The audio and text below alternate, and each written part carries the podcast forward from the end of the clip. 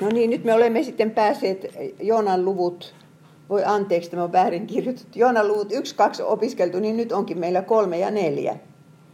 Ja me pääsimme viime kerralla siihen, että Joona sanoo sen salasanan, vain Herrassa on pelastus. Ja silloin Herra käskee sitä meripetoa, että uipas nyt rannalle ja oksena Joona rannalle.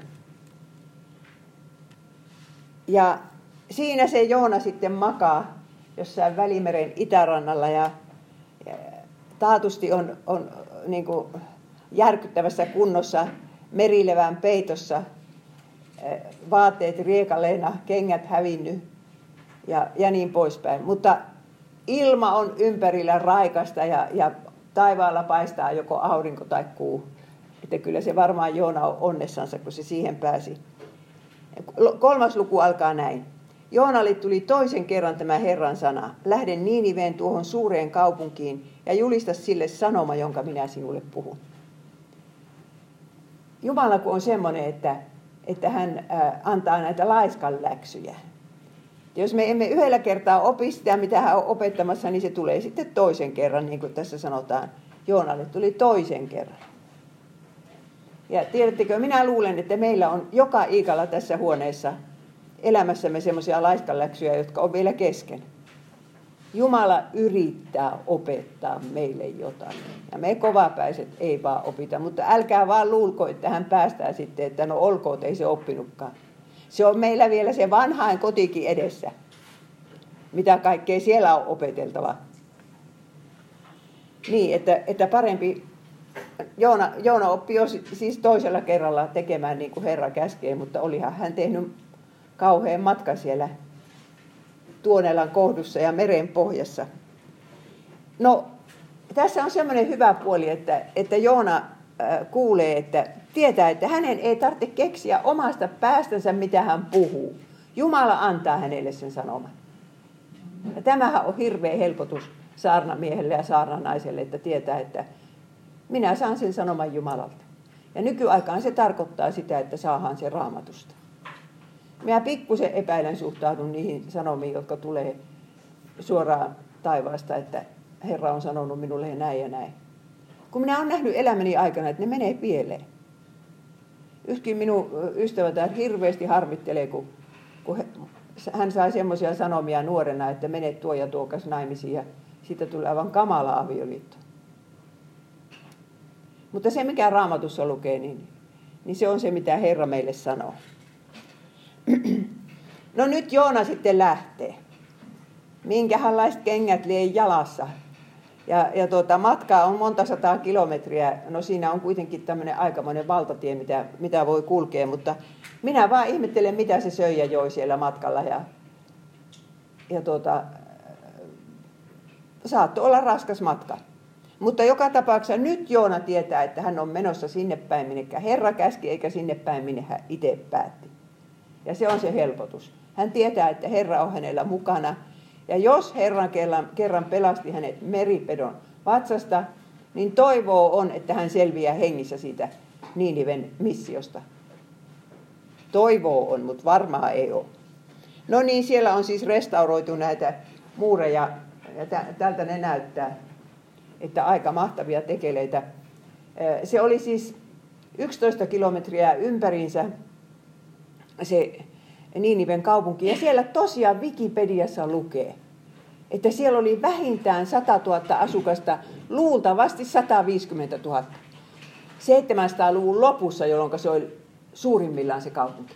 Mutta nyt ollaankin 700-luvun puolivälissä. Ja raamatussa lukee, että 120 000. Mitä sanotte? Kyllä minusta sekin osoittaa, että raamattu on totta.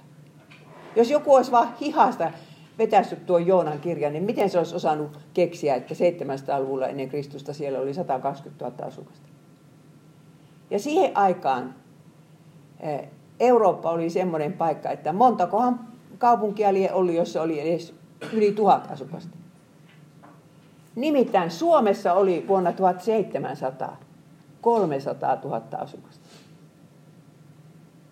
1700 siis 2500 vuotta myöhemmin kuin tuo niin tuolla oli yhdessä kaupungissa 120 000. Ja se oli semmoinen kauppateiden risteyskohta tuo Niinive, että minä kun sitä Parpolaa kuuntelin radiosta, niin se selitti, että miten Afganistanista tuotiin niitä, sitä, niitä hajuaineita ja, ja lapiskiveä ja mistä mitäkin. Että siellä oli, ajatelkaa siis 2004, 2000 ja muutaman sadan vuoden aikana kertynyt aivan hirveät määrät rikkauksia. Se oli siis rikas paikka. Portteja oli kuulemma 15 tuommoisia noin ympäri kaupunkia. Ja Joona, joka ei ole nähnyt muuta kuin sen Kaat Heferin kylän ja sitten tietysti käynyt Jerusalemissa, jossa on se maailman kaunein rakennus, Salomon temppeli. Mutta eihän se iso ole. Salomon temppeli ei todellakaan ollut iso. Niin sitten kun tuommoiset alkaa häämöttää taivaan rannassa, niin kyllähän siinä, siinä pikkusen voi säikähtää. Minä olen käynyt Niilin risteilyllä otin siskonpojan kymmenen vuotta ja se oli hirveän mukava matka. Jos haluaa lapsen kanssa tehdä mukavan matkan, niin lähtee niiliristeilylle. Niin, tota, niin siellä kun me nähtiin niitä, just siellä Teebassa, mistä, minkä sitten yksi näistä Assyrian kuninkaista vallotti, niin, niin siellä on oh, Luxorissa siis, niin Karnakin temppeli. Se on niin mahtava. Voi mitkä pylväät siellä on ja ja tuota, että sitä saa kahtoa, että tämmöisiä ne osas rakentaa ennen vanhaa. Ei ihmiset ollut tyhmiä ennen vanhaa. Ilman mitään nostureita ne rakensi vaikka mitä. Pyramidit ja kaikki. No niin, tässä se nyt sanotaan, luku kolme ja kolme. Niinive oli suunnattoman suuri kaupunki, laidasta laitaan kolme päivän matkaa. No ystävät, jos laidasta laitaa on vain jos ympärys on vain 11 kilometriä, niin ei siinä nyt raavalta mieltä mene kolme päivää, kun se kävelee sen ympäri, taikka joka torilla käy. Mutta se olikin niin, minkä, minkä Wikipediakin myöntää. Minä olen lukenut sen raamatun kommentaarista, mutta Wikipedia myöntää, että, että siellä oli, oli kolme kaupunkia lähekkäin. Ja niiden ympärysmitta oli vähän vaille 100 kilometriä. Eli siis se oli tämmöinen niin kuin pääkaupunkiseutu, niin kuin meillä tässä niin se kiersi sen kokonaan. Joona. Ja tämä palatsi, mikä tässä nyt on, se löytyy joka ikisestä kuvasta, mitä yrittää Niinivestä niin kuin löytää. Niin tämä on Sargonin palatsi. Sargon niminen kuningas hallitsi vasta Joonan jälkeen. Mutta se rakenti semmoisen palatsi, että se, se oli siis mahtavan kaunis. siinä on hirveän korkea tämä, tämä tuota, ä, alusta ensin. Ja sitten siellähän oli tehty kanavia tiikrisistä kanavia, että se oli hyvin hedelmällinen ja puutarhoja ja tämmöisiä. Tosi komea palatsi. Ja sieltähän löytyi sitten niitä, niitäkin seinäreliefejä. Ja tämä oli se palatsi, jonka se löysi ekana se Botta, se ranskalainen, joka siellä salaa kaivoi. No sitten, Joona lähti kulkemaan kaupungissa ensimmäistä päivämatkaa ja huusi. Enää 40 päivää sitten Niinive hävitä. Ja tällähän minä aloitin. Mitä sanoisivat suomalaiset, jos joku huutaisi suurkirkon portailla enää 40 päivää, niin Helsinki hävitetään. Nyt ne nauras, mutta kesällä 44 ne olisi itkenyt. Tiedättekö teitä, että tuota, Viipurissa oli yksi kalakauppias, jonka nimi oli, mikä sen nimi oli, en muista, mutta tuota, ennen, kun Suomessa oli just ruvettu radioimaan Jumalan palveluksia. Ja Viipurin kirkosta, tuomiokirkosta tulee Jumalan palvelus, niin se, se juoksi siinä, sinne jotenkin keskikäytävällä ja huus, että tämä kirkko hävitetään niin, että ei jää kiveä kiven päälle. Ja just niin siinä kävi. Ei siellä ole Viipurin kirkosta, tuomiokirkosta kiveä kiven päällä. Niin. Ja Kyllähän se tietysti Joona vähän pitemmän saarnan piti, kun tämä enää 40 päivää, niin Niinive hävitetään. Kun Herra oli vihjassu silloin alkuun jo luussa yksi, että mitä pitää saarnata. Julista siellä, että minä Herra olen nähnyt sen pahuuden ja rankaisen sitä. Joona piti siellä lain saarnaa, että tämmöinen seksuaalinen käyttäytyminen on väärin, siinä rikotaan itse ja toisia kohta. Tämmöinen Jumalan palvelus on väärin, ja, ja tämmöinen julmuus, mitä te olette tehneet toisille kansoille, se on väärin. Ja Jos ei tämmöistä saarnata, niin tiettykö, herätystä ei ikinä tule. Kuvitelkaa, että Joona olisi joka torilla julistanut, että, että Jumala rakastaa teitä. Hän ymmärtää ihmisen heikkouksia ja, ja tota, että äh, hän on teidän puolellanne ja, ja hänellä on hyvät tarkoitukset teitä kohtaan. Miksi ei Suomen kirkossa koskaan luetella kymmentä käskyä? Milloin olette viimeksi kuulleet? No, no jätetään nyt raamattuopistot ja nämä slöyt ja muut pois luvuista, mutta tavallisessa kansankirkossa. Siitä on jo muutama vuosi, kun yksi minun tuttu ex-Japanin lähetti, sattuu olemaan ruotsinkielinen, oli, oli siis luetellut käskyt ja vähän selittänyt niitä, niin sehän sai piisvalta nuhteet. Joku kirjoitti lehteen, että hän ahdistui siellä, että ei sitä voi kirkkoon, ei saa mennä ahdistumaan. Jos tälle linjalle lähdetään, niin tiedättekö siis, oikein usko häviää. Ja, ja se, on niin kuin, se on niin väärin, ettei nuorillekaan opeteta, että mitenkä pitäisi elää. Kymmenen käskyä opettaa meille, miten pitäisi elää. Että mahdollisimman vähän rikkos itseensä ja toisia kohtaan. Minä olen muuten kirjoittanut kirja Ihmisen käyttöohjeet, jossa minä selitän kymmentä käskyä niin kuin viimeisen päälle ja otan siihen kaikki nämä nettisynnit mukaan. Ja tota, siitä tulee uusi painos, että kolmas jo, sitä on myyty yli 5000 kappaletta. Niin että tänä vuonna varmaan tulee uusi painos. Niin. Ja kun ajatellaan, että mitä Suomessakin pitäisi nyt julistaa, niin yksi, yksi ensimmäinen on, on tuo abortti. Että Suomessa on siis abortoitu, eli suoraan sanottuna tapettu 700 000 lasta. Ja niiden lapset. Meillä olisi yli miljoona alle 50-vuotiaista ihmistä täällä. Ei olisi mitään hätää. Me saataisiin kuulkaa joka ikiseen vanhain kotiin tarpeeksi paljon porukkaa. Ja kun tästä ei sitten puhuta. Siis saksalaiset on tappaneet abortilla paljon enemmän porukkaa sodan jälkeen kuin mitä, mitä saksalaisia kuoli sodassa. Sama pätee japanilaisiin, venäläisiin, siis monta kymmentä kertaa enemmän. Ja semmoiselle kansalle ei ole tulevaisuutta, joka allekirjoittaa aborttilain. Eurooppa on yksi vanhain koti. Niin on myöskin Japani ja niin on kohta Kiina. Mutta Intia ei ole vanhain koti ja Afrikka ei ole vanhain koti.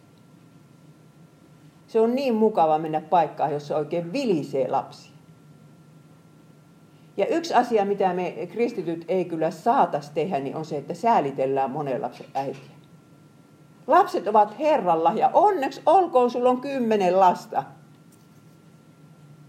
Se on ihan hirveetä, että, että, että sitä pidetään pahana, että, että on paljon lapsia. No niin, no Joona saarnas siis siellä. Ja, ja, tuota, ja arvatkaa mitä tapahtui. Sen sijaan, että ne väkivaltaiset niiniveläiset olisi kuulkaa tarttunut sitä kurkusta ja sanonut, että suu kiinni, niin siellä tulikin suuri herätys. No, tässä on tämä kuva enää liian niin monta päivää, niin Tokio hävitetään. Asia on nimittäin sillä lailla, että tokiolaiset elää semmoisen tiedon, tiedon kanssa, että 30 vuoden sisällä siellä tapahtuu aivan hirveä tsunami ja isompi kuin se, joka oli Fukushimassa. Ja siellä yritetään varautua siihen, että ei maa-alaset tulvis täydellisesti. Ja, ja tuota, että siellä on esimerkiksi joka ikisellä asemalla, Ueno-asemalla vaihtaa muuten juna 40 miljoonaa, 4 miljoonaa ihmistä päivässä. No, joka asemalla on semmoisia ohuja, tämmöisiä hopeenvärisiä jotakin peittoja. Että jos ihmiset joutuu olemaan siellä sitten yötä talvella, niin ne ei palellu. Ja kaikkea tämmöistä siellä kyllä. Mutta, mutta siis se on kyllä aika järkyttävä juttu, että muissa maissa on ollut herätys, mutta Japanissa ei ole ollut. Ja viime kesänäkin siellä oli ainakin kaksi hirveitä tsunamia ja ei kun taifuunia ja, ja sen lisäksi kamalan kuuma ja, ja mitä siellä kaikkea oli. Ja silloin kun tuli se Fukushiman tsunami, niin kyllä, siis me lähetit niin toivottiin, että nyt se alkaa se herätys. Kun ihmiset huomaa, että ei, että kaikki omaisuus ja kaikki voi mennä niin kuin kymmenessä sekunnissa. Ja henki.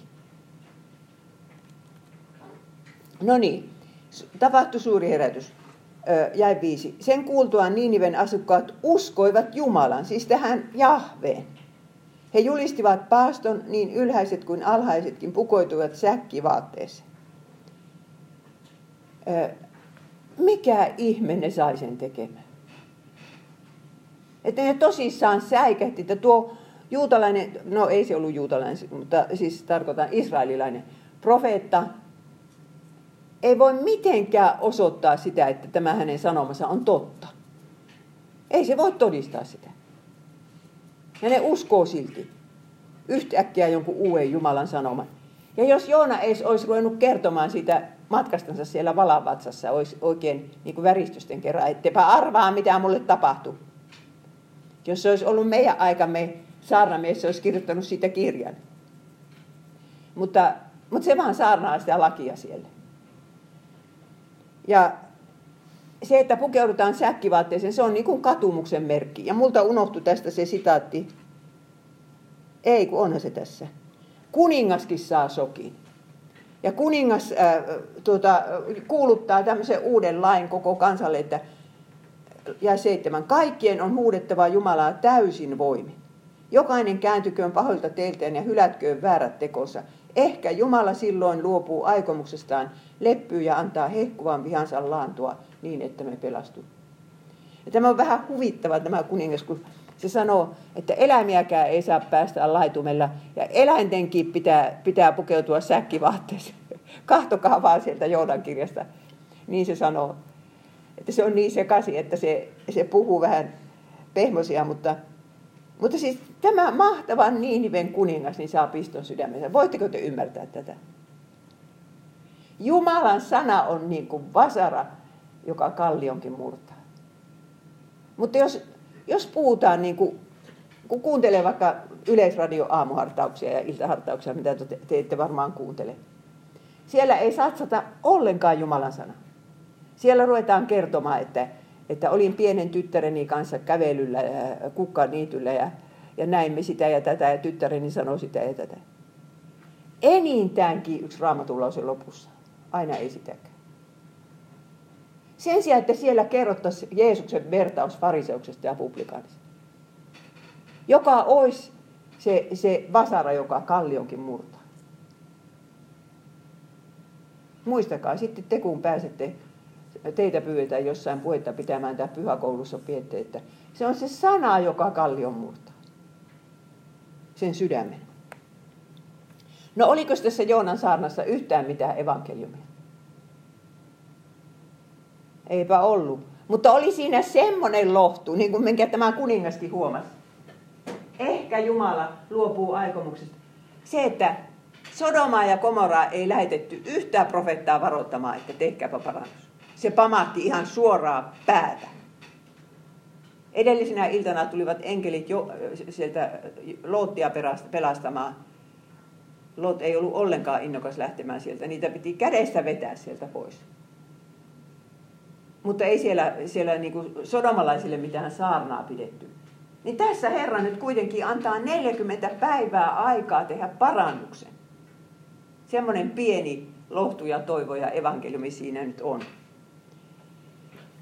Ja siihen ne tarttuu. Mutta kun minä, minä olen kerran tuota, pitänyt Joonasta puheen kansanlähetyspäiville, ja sehän on suuri tapaus, kun pääsee kansanlähetyspäiville puhumaan, sinne tulee tuhansia ihmisiä. Ja minä en ole edes kansanlähetyksen lähetti, kun minä olin aikaisemmin kylväjän lähetti. No se oli suuri tapaus ja minä valmistauduin kyllä kunnolla ja, ja tuota, luin kaikki kommentaarit, niin eikö mitään. Yhdestä kommentaarista löytyy tämmöinen, että 763. Justiinsa, kun se Jerobeam toinen hallitsi, jonka aikana Joona toi. Oli Assyriassa täydellinen auringonpimennys. Ja yhä uudestaan Assyria annaaleissa, eli vuosikirjoissa, niissä, niissä tiili, piirtokirjoitus tiilissä lukee, että se paha enteinen merkki. Se paha enteinen merkki. Niin tulipas vaan mulle mieleen, Että entäs jos se auringon pimennys oli viikkoa ennen kuin Joona tuli paikalle? Se selittäisi täydellisesti, minkä takia ne säikähtivät. Ja sitä tulkittiin sillä lailla sitä auringonpimennystä, että jumalat ovat vihastuneet Assyrian. Ja tästä tulee jotakin kauheita seurauksia. Ja jos, jos, nyt se, jos nyt tämä minun teoria on totta, en minä tiedä onko se. Ei kukaan muu ole tätä keksinyt kuin minä. Että, että se, tämä saattoi olla ennen kuin Joona tuli. Niin tällä tavalla Herra nyt valmisti sitten ihmisten sydämiä. Ja samalla lailla hän val, yrittää valmistaa japanilaisten ja, ja suomalaisten sydämiä. Että kun tulee näitä Suomessakin, eh, no eihän noita mitään katastrofeja pitkään aikaa ole ollut, mutta niin kuin vaikkapa paljon suomalaisia kuoli siellä Taimaassa ja sinne tuli tsunami. Niin minä uskon, että tämä on ihan sama tilanne kuin tuo auringonpimennys, että Herra haluaa valmistaa sydämiä, että ne ottaa vastaan sitten sen Jumalan sanan, kun ne kuulevat sen. Mutta jos ei ne kuule sitä, niin eihän tuo auringonpimennys ketään käännytä. Ei ketään, ei ne tiedä Jahvesta yhtään mitään. Ja sen takia minua harmittaa, että senkin Taimaan tsunamin jälkeen, niin kun piispa pääsee televisioon, niin ei hän sano, koko Suomi istuu niin kuin telkkari ääressä. Hän olisi voinut sanoa, että niin, kyllä meidän kaikki on kuoltava. Ja nyt mä nyt haluaisin teiltä rakkaat katsojat kysyä, että ootteko te valmiit, jos tulee kuolemaan noin äkkiä. Niin sen sijaan hän sanookin, että ei tässä voi muuta kuin itkeä. Eikä mitään muuta. No niin. Mutta Jeesus sanoi, että mikä se herätyksen aiheutti? Ei sitä herätystä se auringonpimennys vaikuttanut kuin Joonan saarna. Ja huomio, Jeesus myöntää, että siellä oli herätys. Jos Jeesus ei olisi kommentoinut tätä, me oltaisiin voitu ajatella, että tieskö ne nyt edes yhtään mitään siitä Herrasta, eli Jahvesta. Oliko se nyt oikea herätys? Vai oliko se nyt vain joku liikehdintä siellä? Mutta kun Jeesus sanoi noin, niin pakko uskoa, että siellä oli herätys. Matteus 12.41. Niidiven asukkaat nousevat tuomiolle yhdessä tämän sukupolven kanssa ja langettavat sille tuomion. He kääntyivät, kun Joona saarnasi heille. Ja tässä teillä on enemmän kuin Joona. He kääntyivät, kun Joona saarnasi heille. Voidaan vaan rukoilla sitä, että Suomeen tulisi tämmöisiä rohkeita saarnamiehiä niin kuin Joona. Mutta kun Suomella on ollut jo viisi herätystä. Täällä on julistettu toista tuhatta vuotta Jumalan sanaa. Tänne on saatu luterilainen kirkko. Ja tuota, herätyksiä on ollut, niin saattaa olla, että Jumala ajattelee, että Suomi on saanut jo, se on saanut jo mahdollisuutensa, että nyt on muiden vuoro. Ja se on niin järkyttävä juttu, että semmoinen maa, joka on saanut viisi herätystä, niin hylkää sitten Jumalan sanan. Niin kuin nyt koko ajan tapahtuu. Sivistyneet ihmiset ja nuoret ihmiset, niin kuin te, teistäkin monet, niin, niin nauraa kristiuskolle. Ja sanoo, että se on, se on väkivaltainen uskonto ja siellä hyväksi käytetään lapsia. Ja kaikkea tätä.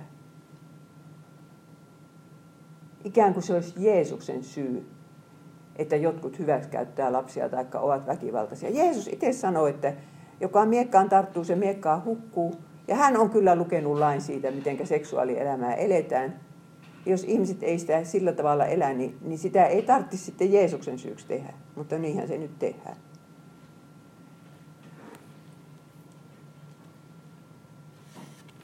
No niin, sitten mikähän jae tämä on, enpä tiedä, ei ole, en ole kirjoittanut tuohon. Kun Jumala näki heidän tekonsa, että he kääntyivät pois pahalta tieltänsä, niin Jumala katui sitä pahaa, minkä hän oli sanonut tekevänsä heille, eikä tehnyt sitä. Raamatussa on tosiaan tämmöinen ehdollinen äh, profetia olemassa. Että, jos, että vaikka kuinka sanotaan, että enää 40 päivää niin Niinive hävitetään, niin jos ne katuu, niin Jumala peruuttaa sen. Ja, ja nyt se on ihan ihmeellistä se, että, että Herra voi peruuttaa tuon, tuon tuomionsa ja antaa Niinivelle vielä armo aikaa. No niin, tämä oli kolmas luku, mutta sitten mennään neljänteen lukuun. Ja tiedättekö mitä siellä tapahtuu? Joona suuttuu. Joona ei olisi halunnut, että tulee mitään herätystä. Te huomaatte tässä, että lähetyssaarna jo suuttuu, kun, on, kun herätys tulee. Ja tässä on siis ihmeellistä se, että kuinka Jumala voi käyttää tämmöistä lähettiä. Minä kun menin Japaniin 27-vuotiaana ja kävin kielikoulua enkä osannut Japania sitten tietenkään. Minä olin siellä niin kuin avuton lapsi. Kirkkoon menin joka pyhä, mutta mitä en ymmärtänyt. Ja tuota, sitä hirveitä kieltä luin, luin siis todellakin hampaat irvessä kaksi vuotta. Niin tuota, mulle, minä jouduin semmoiseen kamalaan kriisiin sitten. Se oli varmaan semmoinen 30 kriisi, mutta my, myöskin, että kun mä tajusin, että minä olen täällä lähettinä ja minä en rakasta tippaakaan näitä japanilaisia. Se on oikeastaan se on kulttuurisokki. Että kun mehän japanilaiset elää niin toisella lailla kuin suomalaiset, niin minua ärsytti se kaikki, mikä on niin kuin toisenlaista. Ja, ja eihän mulla silloin ollut edes japanilaisia ystäviä, mutta mehän niin kuin tajusin, että enhän minä rakasta tätä porukkaa. Ja seuraava kysymys oli, miten minä voi olla tässä maassa loppuikäni lähettinä, jos minä rakastan näitä? No rakastiko Joona? Ei rakastanut. Ja siitä huolimatta Joonan toiminnan kautta tuli herätys, koska hän saarnasi sen saarnan, minkä Jumala hänelle antoi. Ja sitten mullekin loppujen lopuksi tuli vastaukseksi, sain semmoisen vastauksen Herralta, että, että ethän sinä ole tänne tullut oma, omasta rakkaudesta saarnaamaan, vaan minun rakkaudesta, sanoi Jeesus. Ja jos ihmiset pettyy lähetyssaarnaajaan, niin ei niiden tarvitse Jeesukseen pettyä. Ja, ja tässä nyt nähdään, että tämä on kyllä hyvin lohdullinen kirja lähetyssaarnaajalle, että siellä kun on, on kentällä, niin, niin kaikki niin tämmöiset luonteen heikkoudetkin sitten vaan kärjistyvät. Ja tulee kaiken maailman äh, ihmissuuden riitoja ja, ja tämmöistä. Niin sitten, sitten tajuaa sen, että oikeasti se on vain se sana, joka vaikuttaa. Että, että eikä, Joonalla ei ollut mitään tämmöistä karismaa eikä, ei silloin ollut mitään erikoisia evankeliumismetodeita eikä ihanaa musiikkia eikä mitään tämmöistä. Ei edes rakkautta. No niin, se on ensimmäinen asia, jonka me tästä opimme, mutta, äh, mutta sitten kahtokaapas tuota jaetta kaksi, että onko Jumalan armoa raamatussa tämän ihanammin määriteltykään? Minä tiesin, että sinä olet armahtavainen ja laupias Jumala, pitkämielinen ja hyvin armollinen ja että sinä kadut suunnittelemasi onnettomuutta. Joona uskoo tähän Jumalan armoon, mutta hän ei ole siitä iloinen, että se kohdistuu pakanoihin. Hän olisi vaan halunnut, että se kohdistuu israelilaisiin. Kuvitelkaapa tätä. Ja nyt meidän pitää sitten uskoa, että tämä kohdistuu kaikkiin maailman ihmisiin. Ihan, ihan kaikkiin suurimpiin rikollisiin ja, ja hirveämpiin lasten hyväksikäyttäjiin ja ja tuota, äh, joka ikiseen maahanmuuttajaan tässä maassa ja meidän viholliskansoihin, jotka hyökkäävät meidän niskaa aina silloin tälle. Jumala on kaikkia meitä kohtaa armahtavainen, laupias, pitkämielinen ja armollinen. Ja sen näkee siitä, että hän lähetti Jeesuksen. Ja Jeesus oli sitten enemmän kuin Joona. Että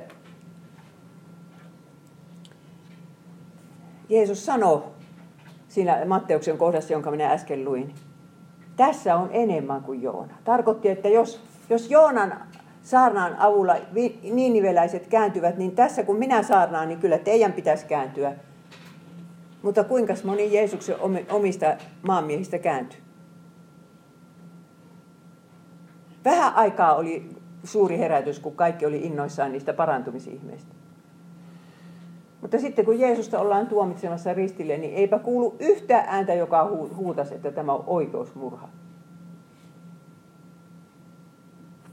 Ja tässä on enemmän kuin Joona, että tämä tuli mulle Japanissa lohduksi. Jeesus on enemmän kuin minä. Ja, ja jos minä Jeesusta julistan, niin, niin, niin se riittää sitten. Ja kyllä se riittikin. Vaikka Vaikka kyllähän siinä sitten tietysti kävi, että minä rupesin tykkäämään japanilaisista, että melkein niin Suomeen tulee, niin kaikki tuntuu niin tuota, hymyttömiltä ja epäkohteliailta japanilaisiin verrattuna. Siellä on paljon hyviä puolia, mitä Suomessa ei olekaan. Hetkinen, täytyypäs katsoa.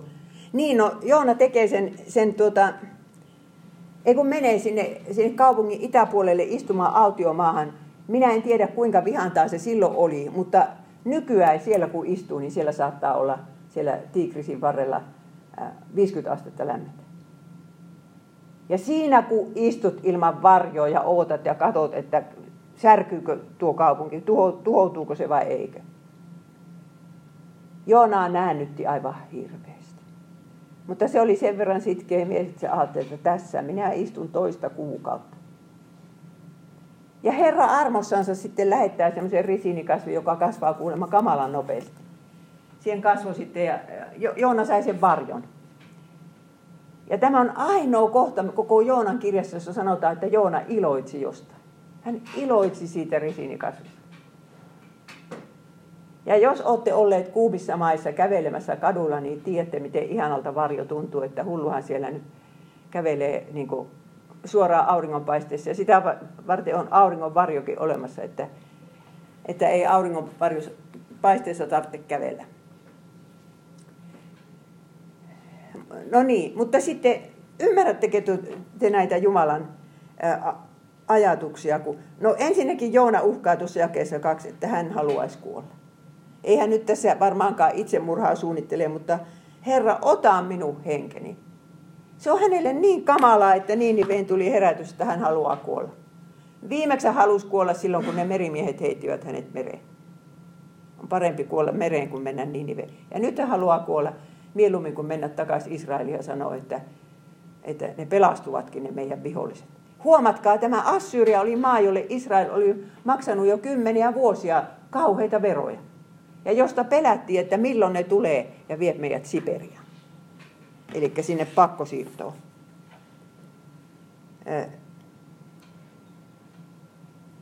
Ja Herra kysyy, onko oikein, että suutut? No siihen Joona ei sitten vastaa mitään, mutta hän lähtee sitten kiukuissaan sinne kaupungin ulkopuolelle. Ja, ja sen jälkeen sitten, kun Joonalla on tuo risinikasvi päässä päällä,